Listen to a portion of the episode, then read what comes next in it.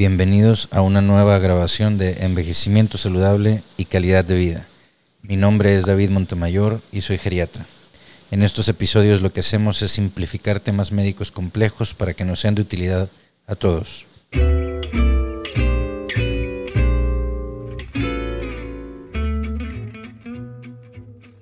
El día de hoy tenemos un episodio particularmente especial para mí con una gran amiga, la doctora geriatra Alejandra Ortiz. Ella tiene una maestría en cuidados paliativos y es maestra de geriatría en la UMAE, Unidad de Medicina de Alta Especialidad del Instituto Mexicano del Seguro Social 34. ¿Cómo estás, Alejandra? Hola, David. Muy bien. Este, me, sorprende tu nivel de seriedad en, en este momento. en, todos los demás, en todos los demás podcasts o en los videos, normalmente estoy muy serio. Tú me hiciste reír hace rato cuando me dijiste eso. Pero normalmente es leer, la, leer los, el script preparado, que generalmente viene de las guías, y tratar simplemente de simplificar la, la información técnica para dar algo útil a las personas, pero ahorita es una plática y está siendo muy agradable, entonces bienvenida. De hecho, eres la primera invitada de esta versión del podcast. Del podcast. Muchas gracias. Eh, eh, es un honor para mí ser la primera y, la invitación también. hombre, al contrario, Alejandra. Nos están, de hecho, la llevamos tres años, bueno, si te acuerdas, llevaba ya, ya unos años antes hace como unos cinco años había empezado una, página de informativa, pero llevamos ahorita ya tres años con diferentes tipos de publicaciones y ahorita ya llegamos a mil reproducciones al, mes.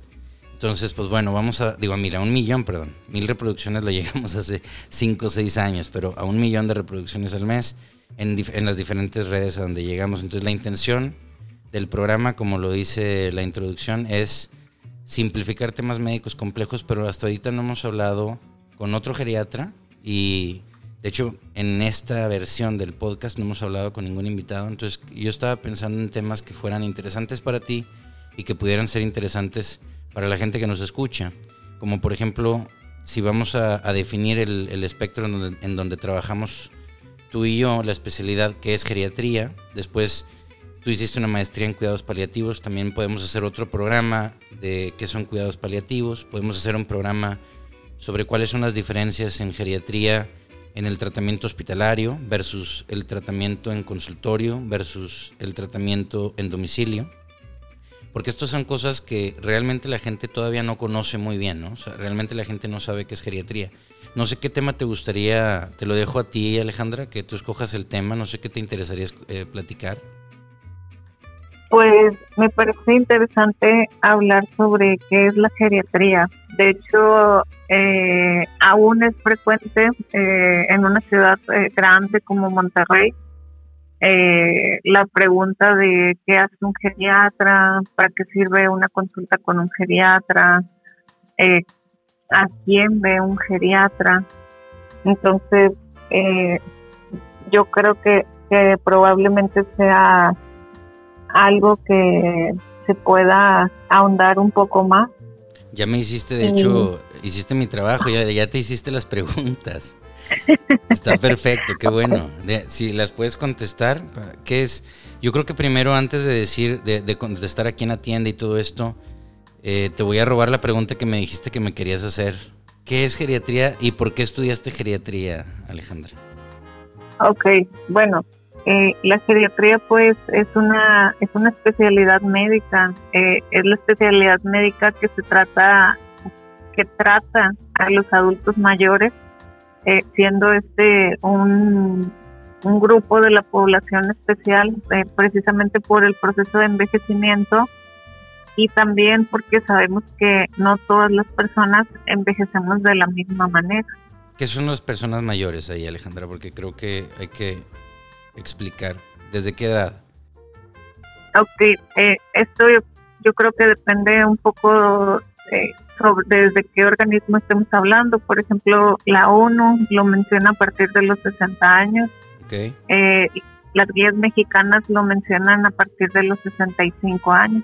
Okay. Entonces quizá aquí sí podemos encontrar eh, diferencia en cuanto, en cuanto a la edad, en cuanto a un número. Y antes de hablar en, de tecnicismos y de cosas muy específicas sobre qué, qué es, qué hace, a quién consulta, cómo lo consulta y cuáles son las diferencias entre, entre especialidades, ¿por qué, ¿por escogiste geriatría? Te voy a robar miserablemente la pregunta, la, pregunta, la pregunta que me dijiste que me ibas a hacer a mí. ¿Por qué escogiste geriatría? Claro, pues fíjate, es una pregunta que hace tiempo que no me hacían pero sin duda alguna eh, una de las cosas que, influyó a que yo siguiera por, por esta línea de la medicina eh, fue la influencia que tuve de mis abuelos, eh, sobre todo de mis abuelos paternos, con quienes pasé gran parte de, mi infancia y quienes fueron también un, un pilar en mi crecimiento. ¿Y la influencia fue en el tema educativo, en el tema familiar, fue en el tema emocional? ¿O fue, fue que viste algo médico en ellos que te, que te dejó entender que podías influir positivamente médicamente en otras personas? ¿Qué, ¿Cuál fue el tipo de influencia que te orientó hacia geriatría?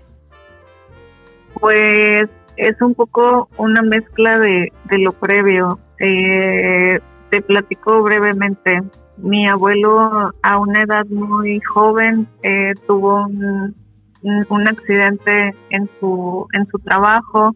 Eh, lamentablemente tuvieron que amputarle una pierna y eso hizo que eh, pues digamos toda la dinámica familiar se transformara y pues posteriormente conforme también él fue envejeciendo eh, eh, trajo nuevos retos eh, para la familia.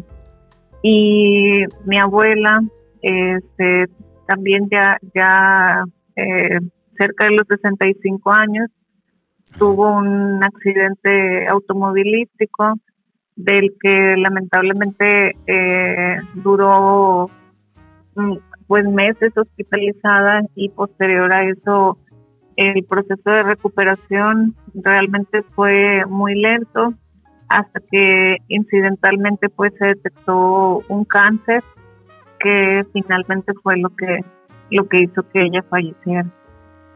Lamento escuchar eso, Alejandra, pero esto te, empujó a que tú decidieras escoger geriatría y, y platicabas ahorita al momento de abrirte tanto con nosotros y te agradezco la confianza pero platicabas ahorita el cambio de dinámica familiar y cosas que son muy importantes y que finalmente es donde incide el geriatra importantemente con las consultas al minimizar síntomas y al, y al apoyar directamente a los pacientes, pero tal vez no queda perfectamente claro. Entonces, eh, el, no hablando sobre tu caso en particular, sino en, en general, ¿cómo es ese efecto que tienen los padecimientos en la dinámica familiar y cómo afecta el geriatra o cómo, cuál es el proceso por el cual el geriatra puede mejorarla. Claro, eh, aquí, bueno, pues depende mucho de, del estadio y del tipo de enfermedad del que estemos hablando, pero eh, pues vamos a, a, tratar de resumirlo un poco. Una neumonía, vamos a decir algo, vámonos muy simples y una neumonía en un paciente que está completamente sano de 85 años. Que depende financieramente de sus hijos. Para poner un caso que con el que nos podamos identificar muchísimas personas que estemos escuchando esto. Sí, creo que esto es de lo que más hemos vivido eh, en los últimos meses. Eh, cuando un paciente contrae una, una neumonía, eh, pudiera llegar a requerir oxígeno, pudiera llegar a requerir eh, medicamentos eh, cada seis, cada ocho horas, eh, pudiera tener que estar totalmente en reposo por algunos días en, en su casa y esto hace que tenga que haber una persona que esté al pendiente de él o de ella las 24 horas del día por el tiempo que sea necesario. Entonces, Aquí es donde empieza que si son un hijo, que si son dos hijos, que si la mamá puede apoyar, que si a lo mejor un hermano. Y es un poco donde nosotros también tratamos de incidir, dando algunas recomendaciones eh, respecto a no sobrecargar los cuidados a una sola persona y que esto sea, eh, esto hace que el paciente se beneficie y la recuperación eh, vaya, no, no sea tan pesada desde el punto de vista de, de un solo cuidador. Entendido. Entonces, ajá, sí, perdón. Para, llegar a todo esto, eh, en geriatría no solo vemos la parte de cuál va a ser el tratamiento de la neumonía, cuáles van a ser los ejercicios de, de, rehabilitación pulmonar para el paciente, cuáles van a ser eh, la, los ejercicios para que de pronto el paciente no pierda tanta fuerza, sino que también vemos la parte social, eh, vemos la parte emocional, eh, la parte cognitiva, eh, la misma parte funcional a la que me refería previamente, haciendo una valoración integral y al final de cuentas tratando de dar recomendaciones en todos estos niveles. Perfecto, entonces vamos nada más como separando todo lo que mencionaste porque básicamente resumiste 10, años de experiencia en 4 minutos, Alejandro. Entonces vamos, vamos a, tratar de separarlo. se enferma un paciente, el paciente estaba perfectamente sano previo a eso. Puede, si tiene 85 años, pudiera suceder que perdiera algo de función por un periodo transitorio si tiene una neumonía y que al perder un poco esa función, si no vamos a hablar de alguien que no requiera estar internado, al perder algo de función, lo tengan que empezar a cuidar durante un cierto tiempo no definido sus hijos, tanto financieramente en un grado mayor al que lo hacían previamente y presencialmente. Y esto puede ocasionar diferentes emociones en los hijos, conflictos entre ellos, etcétera, y sobrecarga en ellos que eventualmente hacen que sufra el tratamiento del paciente y una de las maneras en las que incide el geriatra es evitando que eh, sea muy prolongada la enfermedad, que se recupere lo antes posible, ajustando los medicamentos para que no tenga toxicidades específicas a su edad y logrando que los familiares no se colapsen para lograr una mejor dinámica familiar que finalmente eh, termina en una resolución del problema de manera integral para el paciente. Más o menos eso, ¿no? Así es, no, no es como el escenario previo de, ay, tiene neumonía, del antibiótico alta, ¿verdad? Exacto. Sino que hay que considerar diferentes factores, eh, pues, de la vida diaria de, de, cada paciente. ¿Y cuál es la diferencia? ¿Qué, qué, qué es geriatría, básicamente, Alejandro? Es decir, es una especialidad de medicina, es una especialidad quirúrgica, es una especialidad de medicina interna, es una ¿Cómo, la, cómo la, definirías tú si tuvieras que hacerlo en, un, par de líneas? Yo la definiría como eh, una rama de la medicina, eh, de la medicina interna, pues no quirúrgica, eh, que se especializa este, en los pacientes eh, mayores, digamos de 60, 65 años, eh, tomando en cuenta que eh, el proceso de envejecimiento en todos los órganos del cuerpo, eh, digamos, ya puede empezar a tener algún, algún impacto este, en ellos. Puede tener un impacto y eso puede hacer que se requieran diferentes dosis de medicamentos en diferentes momentos del día, con diferentes combinaciones de medicamentos que en edades más jóvenes. ¿Estoy en lo correcto? Así es. Y el impacto eh, pues también puede ser psicológico y también puede ser social. Y exactamente, social y familiar importantemente, particularmente porque hay un cierto grado de dependencia, incluso cuando no hay una dependencia financiera, sí hay un cierto grado de dependencia funcional social de, por parte de nuestros familiares más cercanos. Claro, que lo ideal sería que eh, no lo haya o que lo haya, digamos, lo, en lo menor de lo posible. Perfecto. Este, la geriatría también, eh, bueno, nos ayuda a concientizarnos de eh, tratar de envejecer de la mejor forma posible. Envejecimiento saludable o exitoso. Así es, el envejecimiento saludable o el envejecimiento exitoso, que ojalá todos vayamos hacia ese camino. ¿Y qué es el envejecimiento saludable, Alejandra? ¿Qué es el envejecimiento exitoso? Claro, eh, este es el que incluye que vaya tratar de no tener eh, enfermedades o si hay alguna enfermedad que sea una enfermedad que esté muy controlada, eh, tratar de estar tratar de estar activamente físicamente activo en medida de lo posible hablando en ejercicio o en algún tipo de digamos, de deporte o yoga, tai chi. Eh, hay muchos ejemplos que podría dar. Este, y tratar también de que seamos lo más autónomos posibles por el mayor tiempo posible. O sea, básicamente tener función física y mental por el mayor tiempo posible aunado a calidad de vida.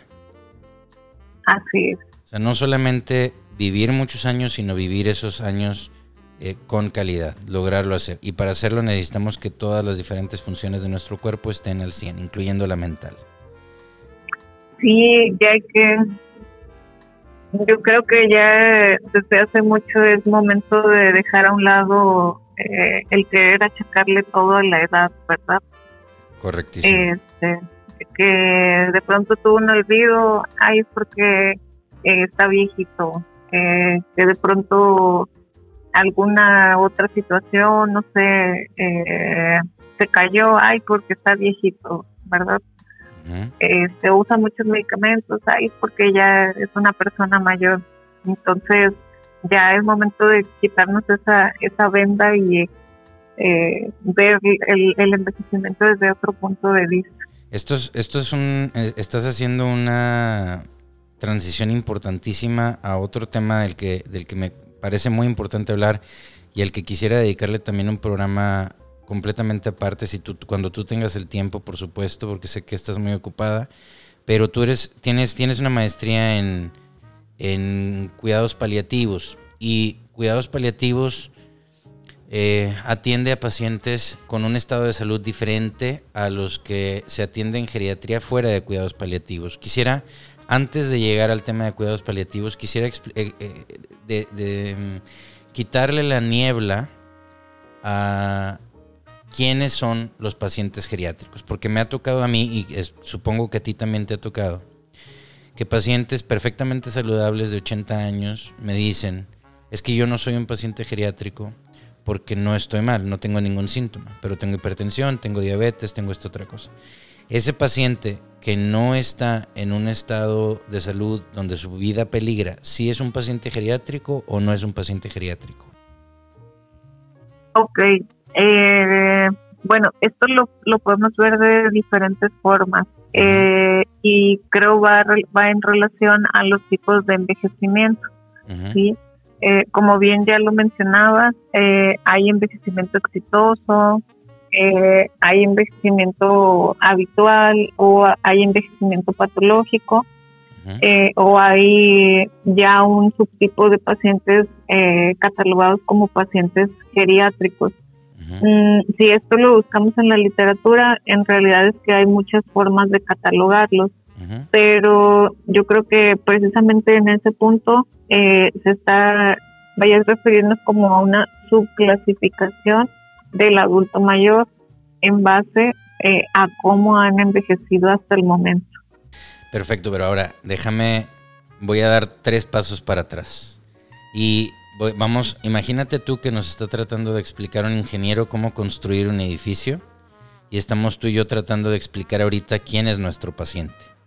Entonces, no, no, no nos metamos ahorita en, en, múltiples clasificaciones como si fuera un congreso médico, sino en la percepción del, paciente, cuando puede decir, oye, yo soy un paciente que requiere un geriatra. Tienes razón que no es un paciente geriátrico de acuerdo a una clasificación muy específica.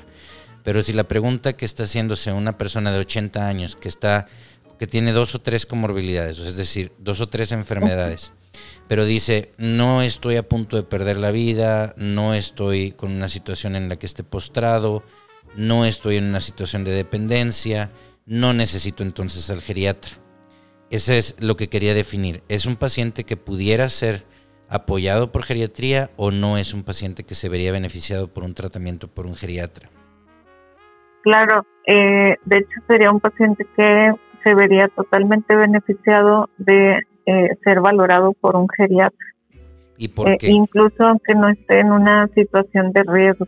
Exacto, entonces hay una, hay una diferencia ahí entre lo que hablaremos en, en, episodios posteriores con cuidados paliativos, que es la maestría que hiciste, pero hiciste antes que eso la especialidad en geriatría. Entonces, en geriatría se ven pacientes desde qué estado de salud. O sea, ¿quién, a, quiénes, ¿A quiénes aborda el geriatra, Alejandra? En geriatría se puede ver desde pacientes eh, para prevención eh, de enfermedades o para prevención de, eh, digamos, eh, cualquier secuela de alguna enfermedad. Se pueden ver pacientes para control de alguna enfermedad ya diagnosticada o se pueden ver pacientes eh, posterior, eh, digamos, a una secuela de, alguna enfermedad, ¿verdad? De, esto incluye desde la prevención. No necesariamente tiene que estar uno ya muy grave para buscar la ayuda o el apoyo de un geriatra. Perfecto. Y entonces, ¿podrías tú ver, un, podrías ver perfectamente a un paciente de 60 años sin ninguna enfermedad y controlar eh, el riesgo que tenga de presentar enfermedades cuando no tuviera ninguna enfermedad? Esa es, esa es una de las preguntas que nos hacen más frecuentemente. Si podrías tú como geriatra eh, ver a un paciente de 60 años que no tuviera ninguna enfermedad y hacer prevención primaria. Claro, definitivamente se puede, se puede realizar eh, una consulta en un paciente para prevención. De hecho, eh, lo ideal en la medicina es enfocarnos más en la prevención que eh, ya cuando uno está con alguna secuela de alguna situación médica. Y después entonces, ya hay, perdón, entonces qué? Uh -huh. Idealmente desde el punto de vista de preventivo. Eh, deberíamos de empezar todo. De hecho, yo creo, no sé qué opinas tú, Alejandra, pero creo que pasa algo muy curioso, que cuando somos niños nos llevan cada seis meses con el médico, cada año, cada, después cada dos años, y cumplimos nueve o diez años y de pronto desaparecemos del sistema médico hasta que tenemos un infarto o alguna enfermedad que nos hospitaliza, algo, alguna cosa de este tipo. Y deberíamos de tener un seguimiento toda la vida, pre precisamente para evitar complicaciones y enfermedades en primer lugar, ¿no? Sí, se vuelve, se vuelve muy interesante, así como lo menciona, este, porque pues quizá es cuando más pudiéramos estar atentos a poder prevenir alguna, alguna situación de gravedad. Y así brevemente, porque sí me gustaría dedicarle un tiempo completo al tema de paliativos, sin meternos al detalle, el tema de paliativos ya habla de pacientes más graves, ¿es correcto? Así es, eh, en cuidados paliativos estamos hablando de pacientes con alguna enfermedad eh, grave eh, o potencialmente mortal y esto es para que eh, haya una mejor calidad de vida en, el paciente, incluyendo también la parte psicológica, la parte social y la parte espiritual, no solo la parte médica. Perfecto. A eso obviamente hay que dedicarle un tiempo específico porque es bastante, bastante amplio. Y aparte es un tema bastante humano en el, en el cual decidiste tú también incursionar más allá de, de geriatría e, y, e, implementar tu humanidad en, un, en una... En, porque realmente es eso, no es solamente aprender el, la parte académica, no es solamente entender los conceptos y no es solamente aprender a comunicarlos, sino que es también aprender a sentirlos, a explorar, a explorar dentro de ti cómo apoyar al paciente grave y ayudarle en momentos de transición difíciles tanto al paciente como a su familia, ¿no? Entonces creo que eso amerita un programa completo o varios que me encantaría cuando tú tuvieras tiempo platicarlo. Y, entonces Alejandra, ya definimos qué es geriatría, ya definimos que puedes hacer, eh, puedes hacer consulta a pacientes por prevención de 60 años o más, eh, que tienes una base en medicina interna, ya, ya nos platicaste por qué decidiste estudiar geriatría. Eh, ¿qué, ¿Qué otras cosas crees que serían importantes mencionar así como una introducción? Cuando tú ves a un paciente por primera vez, ¿qué es lo que le dices que puede esperar de la consulta? Para que tenga una idea. Porque ya ves que llegamos con el médico cuando somos niños, adultos o cuando somos ancianos y tenemos ansiedad, tenemos una preocupación de saber, oye, ¿qué, me van a hacer? ¿no? Entonces, ¿en qué consiste la consulta o en qué se diferencia la consulta del geriatra de, la, de las demás consultas? Claro, eh, bueno, aquí eh, lo primero que se van a dar cuenta, pues, que es una consulta que regularmente conlleva más tiempo eh, que, el, que en el resto de las especialidades. Y esto porque, pues porque no, no nos quedamos solo con la parte médica, no nos quedamos solo con la parte de los medicamentos, de, de recetar eh, eh, cierto fármaco, sino que hacemos una valoración a nivel cognitivo eh, para ver cómo está la memoria, hacemos una valoración a nivel afectivo para ver cómo están las, las emociones eh, hacemos una valoración a nivel funcional para ver si de pronto eh, hay alguna alteración en la autonomía del paciente que, se pueda mejorar. Sí. Y también vemos algunos otros, eh, los llamamos nosotros síndromes geriátricos, que aquí, bueno, no voy a ahondar tanto porque son, son muchos, ¿verdad? Pero esto, esto incluye cosas como eh, yendo hacia el lado de la nutrición y eh, yendo hacia el lado de, si el paciente es un paciente más vulnerable que la mayoría de las personas o si no lo es. También incluimos eh, la parte de la valoración nutricional eh, para ver también si hay algo que se pueda mejorar a, a este nivel. Perfecto, y también hay una, hay una parte importante de colaboración interdisciplinaria con diferentes especialidades y de coordinación de las diferentes especialidades para lograr que el, tanto el paciente como su familia logren entender la, la eh, abundante información que se les da a veces por diferentes canales y nos, nos podemos convertir ocasionalmente como en un receptor de esos diferentes mensajes de los distintos médicos y en un comunicador hacia el paciente para simplificarle la información que está recibiendo de los diferentes canales y ayudarle a comunicar incluso a los demás médicos cuáles son sus preferencias, tanto de tratamiento como de, conducta dentro del hospital y en domicilio, ¿no? Así es. Eh, de hecho, yo creo que somos una de las especialidades que más trabajamos en equipo eh, con otros con otros, con diferentes especialidades. A veces, a veces no tanto con otros geriatras, pero eso lo vamos a, lo vamos a estar cambiando, ¿no? esa es, la, esa es la, la, intención aquí es que colaboremos y la intención es que, que, generemos más conocimiento, que más gente sepa de geriatría, que sepan qué es lo, en qué es en lo que podemos ayudar y que conozcan gente tan preparada como tú para que puedan para que puedan acceder a tus, a tus servicios también y que puedan acceder a la información que tú, que tú tienes y que puedes dar tanto en por estos medios como por con consultas contigo directamente. Te invito al final del programa a que des tus datos de contacto si tienes datos que no sean tu número personal. no te recomendaría que dieras tu, tu número personal eh, en, la, en la grabación, y si no lo tienes en este momento a la mano, no te preocupes porque en, los en eh, la descripción del programa, que se replica en YouTube, Facebook, Twitter, en todos los podcasts, en, Apple Podcasts, en, todas las diferentes plataformas donde lo quieran ver, se replican los comentarios. Entonces ahí va a salir tu información para que te puedan contactar. Ahora, otra pregunta para tratar de, de, integrar lo que, lo que terminaste, Alejandra. No sé si tengas dos minutos más de tu tiempo. Claro, con gusto. Em, eh, a veces me preguntan sobre el tema de consultas domiciliarias. Y no, ¿tú, tú, por ejemplo, das consultas domiciliarias? En mi caso particular, sí, eh, sí valoro pacientes en domicilio. ¿Valoras pacientes? Sí, así es. ¿Y cuál es la diferencia primero la apreciativa tuya, no, no sobre el paciente, sino cómo, cómo te sientes tú, cuál es la que más te satisface, la consulta en domicilio, la consulta en consultorio, la consulta en hospital. Bueno, aquí ha habido algo muy interesante porque eh, a raíz de la pandemia, pues en el consultorio se restringe mucho, eh, digamos como que mm, las personas que pueden entrar al hospital o las personas que pueden acompañar a la consulta.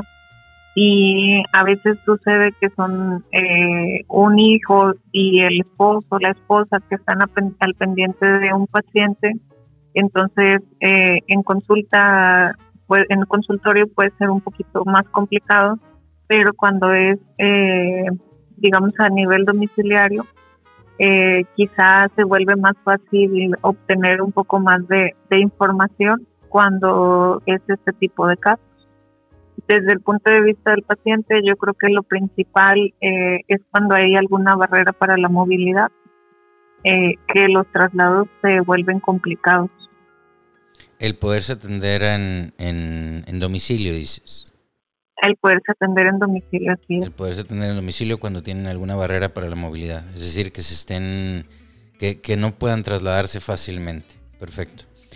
Y, y la, la diferencia en el nivel de atención, o sea, tú dirías, Idealmente, el paciente que se atiende en domicilio es aquel paciente que tiene limitaciones en la funcionalidad o en, en, el traslado.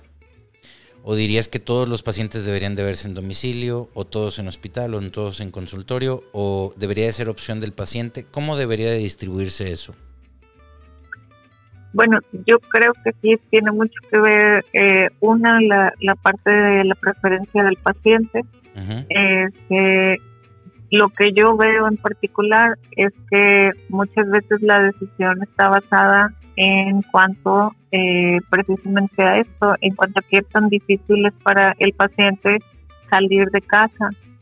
Eh, previamente, por ejemplo, pues también tenía que ver con que las vacunas todavía no estaban accesibles. Ahorita, pues ese ya no es un problema eh, desde este año.